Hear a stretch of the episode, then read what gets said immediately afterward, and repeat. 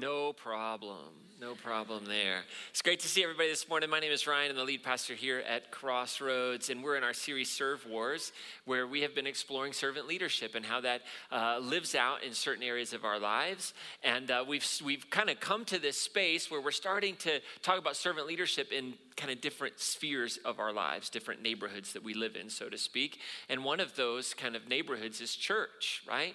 Our anchor verse for this series uh, is, is a verse that, of what Jesus said to his disciples as they were all sitting around a table. Jesus said, But among you it will be different, talking about leadership, that those who are the greatest among you should take on the lowest rank, and the leader should be like a servant. And that's what we've been talking about, is how do we learn to lead in such a way that we are servants? And we said leadership is influence. We all have have influence. You might not have a title, but we have influence, right? Let me ask you a question today that you're probably not going to want to answer because you'll feel embarrassed. So we'll just assume everybody has. But if you're willing to like take ownership of it, how many of you in the room have ever secretly celebrated the failures of others? Anybody ever done that? Like, I know I have, right?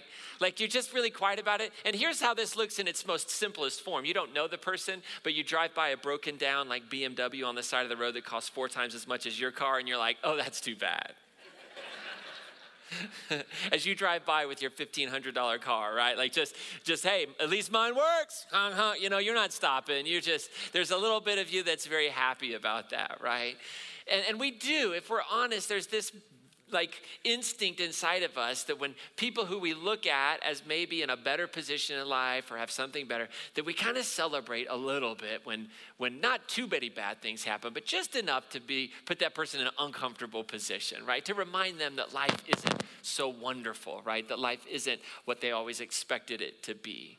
And I love what Yoda says in our clip that we watched today. He says, The fear of loss is a path to the dark side. Attachment leads to jealousy, the shadow of greed, that is. He says, Train yourself to let go of everything you fear to lose. See, really, what exists under jealousy is this fear of loss, right? We're, we're afraid we're going to lose something. We're afraid we're going to lose a title. We're afraid we're going to lose um, our self worth. We're afraid we're going to lose our responsibility.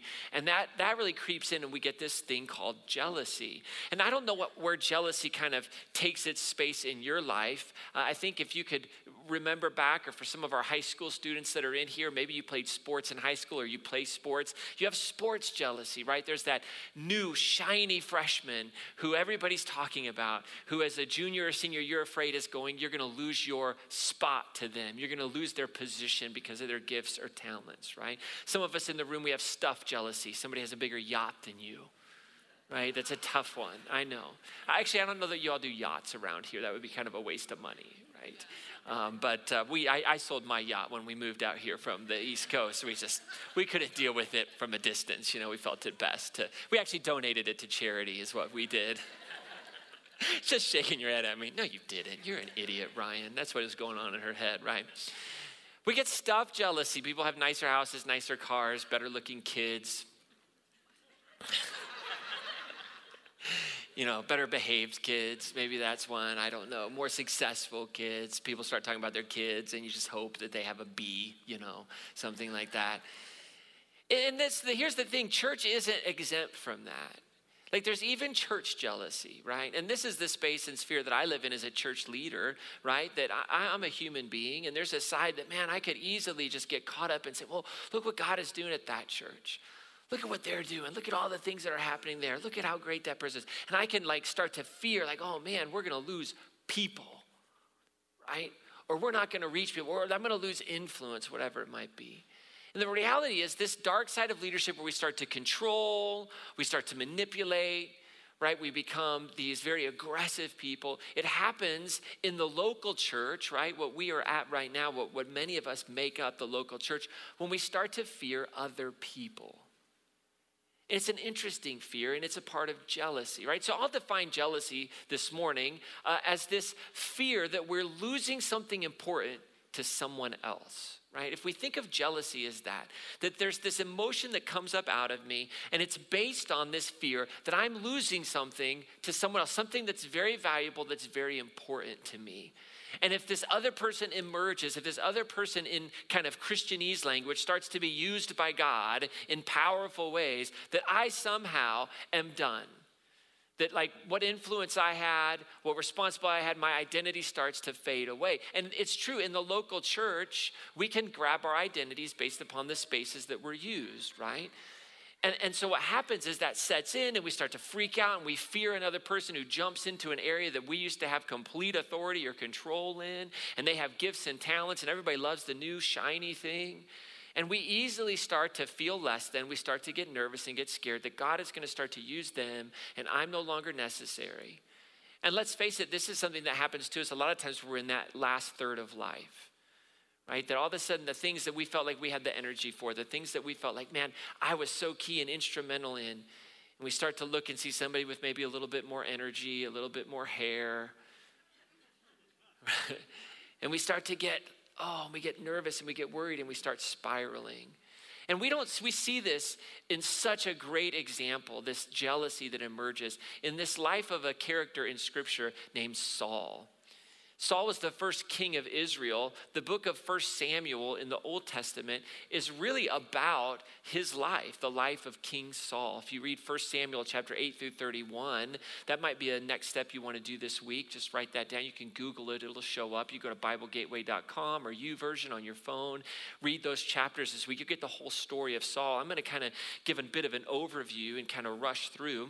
But if you're new to Bible study, I'm so glad you're here. Uh, thank you for being here this morning. We're going to be looking at some scriptures that have a tendency to freak us out sometimes uh, because there's a lot of talk in the Old Testament, the first part of scripture, kind of the backstory to Jesus, the prequel, so to speak, um, that deals with like tribalistic cultures. And we're not familiar with tribalistic cultures. We don't live in a tribalistic warrior, kind of bloodthirsty culture. And so God is at work in this type of culture. And so we just have to remember that as we read some of these passages passages that we're dealing with a different culture that is very, very far removed from ours, and their understanding of God uh, was very underdeveloped, uh, as, it, just like their understanding of electricity was underdeveloped, right? I mean, it just is the reality of life. And so when we read this, we ought to be just really, really careful when we see things and we experience things in Scripture, which are wonderful and teach us valuable lessons, but in some ways stand in contradistinction to the life of Jesus, right? Who uh, appears and manifests the fullness of God and reveals areas where in Scripture we kind of took a step backwards as we were taking step forwards, right? And so we're looking at this guy named Saul in a, a very primitive culture, tribal culture, first king ever in the history of Israel. And it's really how Saul becomes undone right? That God has a plan for Saul's life, but he eventually becomes undone by this thing called jealousy. A couple things you should know as you kind of launch in. If you're new to this person of Saul, you should know that Saul was uniquely created for his leadership position. If you're familiar with Saul, sometimes you forget this because you think of Saul as a tragic figure. But if you don't know anything about Saul, it's very important to know that God had established him as the king. 1 Samuel chapter 10, verse 24 says that Samuel, who was kind of the prophet, he was the leader of Israel, was responding to the people of Israel who they wanted a king. And so Samuel goes out and finds a king. And they choose this guy, Saul, who's actually hiding in the baggage, right? This is quite a coronation ceremony. Like, Saul's gonna be your king. You know, and he's hiding behind the luggage because he's very afraid. He's fearful. He's humble. He doesn't think he can do it, which isn't, which is exactly why God chose him, right? Because he was going to lean into God. He wasn't going to go out on his own and go rogue, right? So God chooses him, and this is what it says: says that this is the man the Lord has chosen to be your king. No one in all Israel is like him. I love that phrase. No one in all Israel is like him. Does that mean that he's better than everybody in Israel? Yes. No, just kidding. No, it doesn't. That's not a trick question. Most of my questions are not trick ones, right? It doesn't mean that he's better. It means that he's unique that he's been uniquely crafted. His experiences have propelled him and set him. He's in a unique position to fulfill a unique role. His experiences, his life, right? The second thing we should know about Saul before we jump into a, a couple of verses is that Saul was actually a successful, confident, and secure leader at one point in time. That sure, when Saul enters in, he really struggled with his confidence and he has these moments where he struggles with the security and he kind of freaks out. But he really was confident. It actually says in 1 Samuel that when Saul had secured his grasp on Israel's throne, right, when he had become comfortable being king because of some successes, right, he had successes in every direction, right, that wherever he turned, he was victorious. So he became successful. He became secure. He performed all kinds of great deeds against the enemies of Israel, these people that had plundered them and oppressed them. He freed them from oppression. So, like, he really walked in. And even though the scripture says that they were constantly at war, they were constantly in conflict with a group of people known as the Philistines, Saul, whenever he saw a young man who was strong and capable, who had potential, he drafted him into his army, right? And this tells us that he was successful, confident, and secure. Secure enough to find those great warriors and give them a space in his army and promote them and give them responsibility and empower them. And this is actually what happens to a guy named David, who many of us in the room are familiar with. One of the there's one tradition of how David ends up in Saul's presence, Saul's court, was through the defeat of Goliath, right? That's where he first encounters him. There's another tradition that that David enters into Saul's presence because Saul struggled with anxiety. Saul struggled with uh, really just fear of people around him. And he heard about this guy, David, who could play the harp really well. And he brought David into his court, and David would soothe him, and David would kind of minister to him. And he eventually became his armor bearer, and he became like a son. So these two kind of traditions collide inside of 1 Samuel.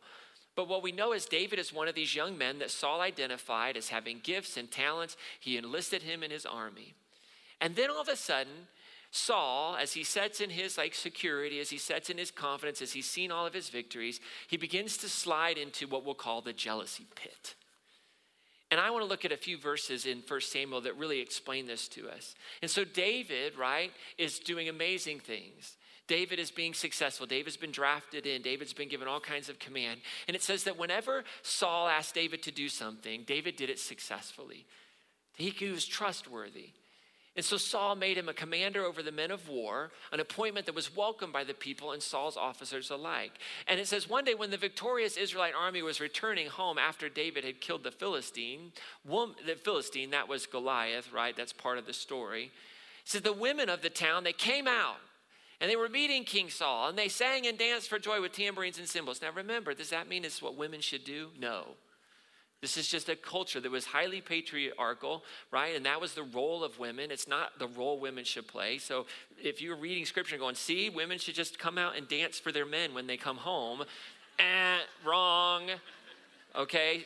That's not that's not how we roll around here, okay? So that's Bible's a book of wisdom, not a rule book, okay? So let's let's be careful about that one. Okay. So they come out and they're singing and they're tambourines and cymbals, and this was their song. Saul has killed his thousands and David his ten thousands. And scripture says this made Saul very angry. What is this? They credit David with 10,000 and me with only thousands? And now he makes this huge leap. Next, they're gonna make him king. Right? I mean, that is a big gap, right? Like, a good day, David comes in and like they're just celebrating. Saul's probably not around. They're not even thinking how this is going to hurt poor Saul's feelings. And Saul hears it and he freaks out. It's like he's going to become king. And then it says, so from that time on, Saul kept a jealous eye on David. So what was it that began to unlock jealousy in his heart? What was it that was the first like shovel scoop? It was comparison. It was comparison. It was when Saul started to compare himself to David, right? The jealousy enters into his heart. Nothing good can come of comparison, by the way. Nothing good. It either builds up pride in us because we think we're better, or it gives us false like humility and it just tears us down. So Saul begins in that moment, it triggers this thing called jealousy. Look what I'm going to lose to the other person. I'm going to lose my kingdom. I'm going to lose the throne. So the very next day, a tormenting spirit from God overwhelmed Saul, and he began to rave in his house like a madman. Now, everybody freaks out at this verse, right? What kind of God does that? Like, if you're honest, right, don't you say that? Like, you're like, wait a second, this is like, Jesus says, Come to me, all who are weary, and I will send you a raving spirit that will make you rage against life. Remember, like these folks are interpreting events and trying to figure things out in a context of which the gods control everything very particularly. But let me ask you this question Have you ever been frustrated by somebody who does something good? Has it ever driven you crazy to be wrong? Has God ever in your life, for those of you that are following Jesus, living this way of life, has God ever brought conviction into your life about an area that you needed to change and it drove you nuts? Okay, so there you go. All right. It's just, we just have to think about the language in our terms. And, and so when God convicts us oftentimes of things in our lives, like, oh, I should be more generous with my money. That's one that'll set everybody off. There's your tormenting spirit right there. Kids are worth it giving, right? That's just torment. But that's what happens in us, right? We get convicted of something. It's, so that's so so Saul is fighting against probably the conviction of God in his life. Why are you being so jealous of David? Why are you worrying about David? I've got a plan for you. Relax. Let me do my gig with David. I'm doing my gig with you. Calm down. But he can't do it. He can't let up. And so finally, one day, David was playing the harp to soothe this anxiety as he used to do, but Saul would have none of it. And he grabbed a spear and he hurled it at David, trying to kill him twice. And this is what jealousy did to Saul. Jealousy poisoned Saul's leadership of Israel and his love for David. Scripture actually says that Saul came to a space where David was like a son to him, that he loved David like a son. And here we have him so tormented by what God is doing in David's life that he tries to kill him. It says then that Saul was afraid of David because he knew that the Lord was with David and he had turned away from Saul. And can I say this? Like, this is an interpretation of events, and I wonder if this is actually what God was doing, or as much as Saul had just turned away from the Lord. Like he just believed it so much that it became his reality. Saul believed so much that he had made too many mistakes, that it wasn't good, right? I can't deal with this. The writer, certainly of Samuel, has an agenda to show the legitimacy of David as the king. This is a huge part of these historical writings. They're written from a perspective. But we know from Christ, we know from Jesus that God is never finished with us, that God never turns away from us. But Saul had come to believe that lie. And so finally, he just had to get rid of David. It says he sent him away and gave him a thousand men to be a commander over. And I love it, it says that David faithfully led his troops into battle. He served Saul even when Saul tried to kill him. He served Saul, he served the mission. And David continued to be successful in everything that he did, for the Lord was with him. And when Saul saw the success of David, when he recognizes, he became even more afraid of him. Jealousy finally took a hold. So, what happens is this Saul's fear of David's success, of what God was doing in his life, would eventually distract his leadership, distort his reality, and destroy his legacy. If you read the rest of the story of Saul, you find a man who's now obsessed not with keeping uh, Israel safe, He's not obsessed with his role as the king, as the one appointed by God to provide leadership to the nation. He's obsessed with destroying David. He takes all the resources and he pursues David. He accuses David of becoming a traitor. He accuses 30 priests of hiding David uh, in a plot against him, and he murders 30 priests in their ministry gear. It'd be like what we would experience if there were a conference going on and somebody freaked out and came in and killed all these ministers or priests because out of his jealousy, he thought that they were turning against him distorted his reality. And eventually, David died on the battlefield at the Philistines' hands. It's not David, excuse me, Saul. Saul died on the battlefield at the hands of the Philistines, and his son Jonathan as well. See, you've been told that nothing can stop God's plan for your life, and I hate to break this to you, but you were lied to. It's a wonderful sentiment, it's a great ideal. I love the thought that nothing can stop God's plan for my life, but the truth is, there's one thing that can stop God's plan for your life, and it's you. You always have a say. You always have a say in what God will do and what God won't do in your life. And we see that in no greater example than Saul. At one point in time, Samuel says this to Saul in the narrative. He says, I know in your eyes you think of yourself as so small and so little, but don't you know that you are the hope of Israel? That all Israel has placed their hopes in you. Saul couldn't get past the way he saw himself and understand who he was in God, that what God was doing in him was important and different. So he collapses under that jealousy, and that is what happens in our lives when personal jealousy sets in. It will distract you from what God has called you to. It will distort your reality of your work, of your home, of your church, and it will eventually destroy God's desire for your leadership. It's like a disease It'll distract you from all the stuff that God wants to do. You'll start to get jealous about what God's doing at work or what God's doing at church in somebody else's life. And then it'll distort your reality. You'll start to say things like, This person's out to get me. They don't have anything to do with you. And eventually it will so consume you that you would have stepped into this dark side of leadership and you'll walk away from what God has for you and you will become like Saul and not even know it. Saul ended his life as an enemy of God and didn't even know it because he was so consumed with his glory. He was so consumed with his legacy. He was so consumed with his story, he couldn't see the big picture. So you take this principle, I'd like today to apply it for a few moments to church life true like local church life. I don't really like to do this very often because I do think the main event of our faith is Monday through Saturday or Friday through Wednesday if you come on Thursdays. right? What we gather in this space to do is to be encouraged, to be equipped, to go out and live this life where our everyday normal lives are spaces where truth and hope and love and grace and the gospel, the good news of Jesus for all people flourishes. But there is a space for the gathered church to come together and to be what I would call a corporate witness of the gospel, a corporate witness of hope. I love that our sign says, Hope is here when you walk in. Remember when I first started to uh, hear about Crossroads and they reached out to me and I did all the snooping around and hope is here. I loved that. Something that has driven me in life is where Paul writes to the Corinthians that faith, hope, and love will last forever. I said, why don't we just invest in the things that last forever? Why are we wasting time? And I always felt like there were passages in Scripture that revealed to us that hope is the foundation for all life transformation. It is the first step in which people begin to experience the grace and the truth and the love and the conviction of their Father. It's hope. Without hope, there's just lostness. And so I love this idea that we can create a local church where hope just teems throughout it. But what will destroy hope is jealousy. You get involved, you get connected, you have a leadership, you're given responsibility, you take ownership. But then all of a sudden you start to freak out. Let's talk about, Be- no, not Bethany, I'm just kidding. Let's talk about Andrea here for a second. She's sitting in the front row, walking into a vision that God has put on her life to create environments for women that are a part of Crossroads to flourish in their relationships, to understand the presence of God.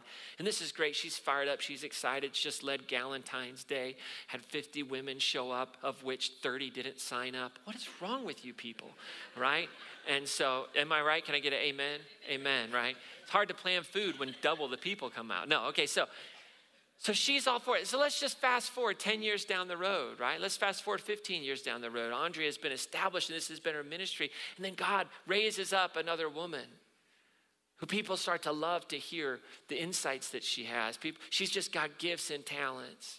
So what happens? Andrea is faced with this dilemma, this choice. Is God done with me and now going to use Bambi. We'll call her Bambi because that's the most pejorative name I could think of. I don't know. It's, I shouldn't, but let's just go with it. It's Bambi. See, it works. it works. Like Andrea can like, who's this Bambi think she is? That's not her job. That's not her. I didn't ask her to do that. Bambi's starting her own little group. Bambi's divisive. Bambi. And so what happens is, is God puts Bambi in Andrea's life to pour herself into, to say, maybe it's time that you must increase and I must decrease, and God's moving me into some other area. Or Andrea can get super jealous and start spreading rumors and doing everything she can to sabotage what God is doing in Bambi's life, which I probably is probably going to happen given what I know. Andrea's not, Andrea's not going to do that. But that's what happens. So, how do we fight that so that we can always create a space where hope is present, where people are equipped to flourish, so that we don't get threatened when there are multiple groups for women, or multiple groups for men, or multiple peacemaking groups? There's multiple groups that are doing mentoring for young people. That's not my group. I wish Jesus would have had an encounter like this where that he would see other people doing things in his name and the disciples would freak out about it. I wish he had something to say about that. For the Bible people, they know Jesus did exactly have that moment, right? So here's what I want to encourage you. First of all, we're going to go through these quickly is remember there's no one like you in all of Crossroads. You have to remember that. There's no one like you with your unique experiences, your personality, your spiritual journey, your gifts that God can use in unique ways in the life of our church. Here's a great story of one of you, one of us, that has a unique story, a unique personality, a unique spiritual journey and is saying, I'm a part of what God is doing here because I want to be bringing hope to people. Check out the story of Bethany.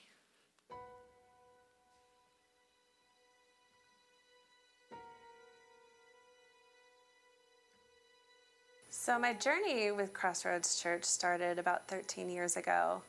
And I walked in a new single mom, and I feel like I had failed my children, that I had failed myself, I had failed my marriage, and I had failed my God. And I tried to sit in the very back to where no one could see me and that I could just kind of feel out the church. And no matter how far in the back I sat, I really still felt like God was kind of yelling at me through the sermon.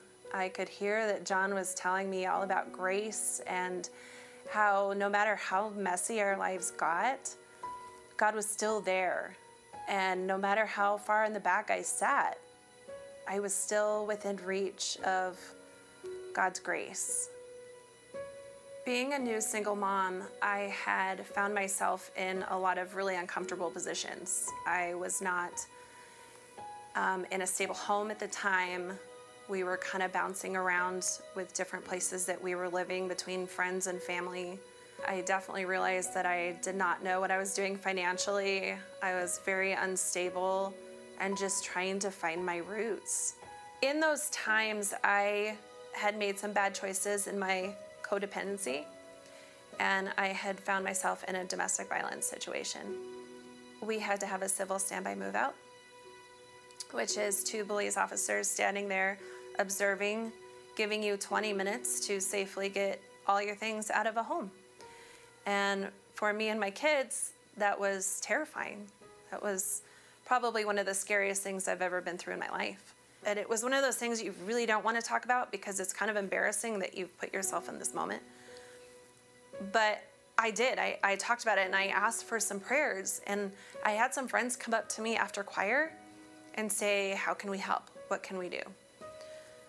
Those few friends actually took the time to reach out to their resources and said, Bethany, we're going to do whatever we have to do to help you in this.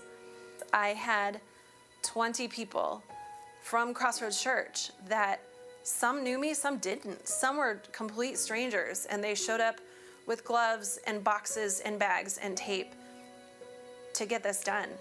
And the police officers that were standing next to me were in awe. And I told them that this was my church family. And they were in shock that a church could come together and do something like this. We moved out a whole house of me and my kids, and I was able to walk out with a new beginning. I still think that that's when I actually created my family at Crossroads.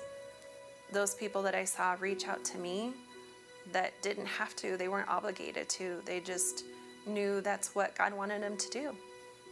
I had my God moment not that long ago, and I was sitting in service, and I knew that I should have been paying more attention to the sermon, but for some reason, I just felt that God was just yelling in my ear. I was looking around me and seeing the needs of the people sitting around me, and I literally just felt God's voice in my ear telling me I needed to do something. I needed to serve more that this was my family and this is where my heart is, and that I needed to start serving these people to the most capacity that I possibly could. I just knew black and white that this was my moment, that God was telling me I needed to move. I needed to move out of my seat and I needed to start doing more for Him. I look back at the people who's helped me and I want to be the one to help people. I want to be the one that's not always getting served, but the one that's serving. Whether it's in the parking lot or on the usher team or in the children's programs. Just because I've had a bad road doesn't mean I don't have something I can give back. I'm Bethany King, and this is my story. I am a single mom of four wonderful children. I serve in pretty much any area that needs help right now and I'm proud to call Crossroads my home. It's good. Thank you, Bethany, for taking the time to share your story to encourage us. Bethany currently is serving on our church council. So here's the, the challenge for all of us is to recognize that you have a unique story and you have unique experiences and you have a unique life that allows you to contribute in a unique way to create a unique church that is used by God to bring hope to people. As long as we think that the church is about what happens up here on stage and people are paid to do things, we'll never have stories like that. And so I want to encourage you to find your fit. Find your fit here at Crossroads. Inside your program, there's a little card that says find your fit on it. Isn't that funny how that works? Do me a favor, pull that out, wave it at me. If you're not currently connected into a regular opportunity to serve and volunteer and to create hope, your challenge today is to fill that card out. No excuses, no nonsense, none of the about every we all have our unique time commitments, we all have our unique spaces, but every one of us in this room can contribute something to the vitality of our church. Every one of us. Maybe once a month. Maybe I don't know what happened. Some of you, some of you all have trucks in here. That's a resource that could be used for the glory of God. Some of you have plows on those trucks. Do you realize how much money could be saved and invested into things like Lago Vista, into other ministries in the life of our church, if we were to see our plows as not as ours, but as the Lord's, and to be a part of a team of 10 people that said, when it snowed, we'll plow? Like we just have to reimagine and re-understand what it means to use our gifts, talents, our time, our treasure for God's glory. It's not always serving in kids' ministry areas. It's not always handing programs. It's taking what you're uniquely wired and the gifts that God has given to you and the resources that God has given to you. And that's why there's so many different areas that you can find your fit at Crossroads. You can fill out that card. Paul says in 1 Corinthians that the body of Christ is like the human body with lots of parts. No one is more important than the other and that God has set each part in the right space. It says the hand can't say to the feet, I don't need you. If the foot says, I'm not a part of the body because I'm not a hand, what is that? That's hand jealousy. That doesn't make any sense. It doesn't make it less of a part of the body.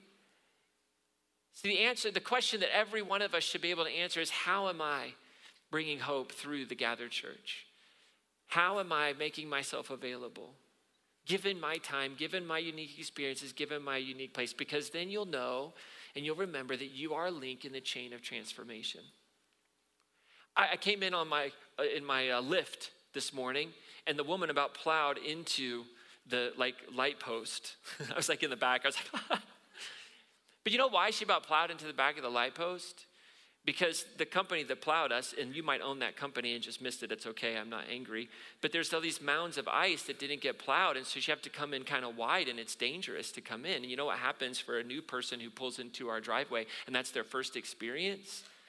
It just immediately sets a tone, right? And imagine if you actually hit the light post. That makes for a bad day at church, right? so when you, and I'm just on the plow truck because it's just it's just prevalent right now. Like it, it, because you say, I'm going to recognize the plow truck is not mine, it's the Lord's, and so I'm going to use it here, uh, and I'm going to give my time, talent, and treasure to clear that off. It, it, makes a huge difference for that family that's brand new that they can actually pull in in a safe way, find a parking spot, not have to worry about falling as they walk their kids in. It's a chain of transformation long before I ever show up. You know, people make a decision to come back to a church uh, within the first seven minutes of their encounter. I call it the seven minute rule. Seven minutes. It's why what happens in our atrium is so valuable. And those of you that are atrium hosts, it creates such a welcoming and loving space. So valuable. before I ever walk on stage, before a guitar doesn't work, before uh, any of the beautiful music, the lights come on, any of that stuff, people have made a decision. You know, that's why it's important that we have clean bathrooms.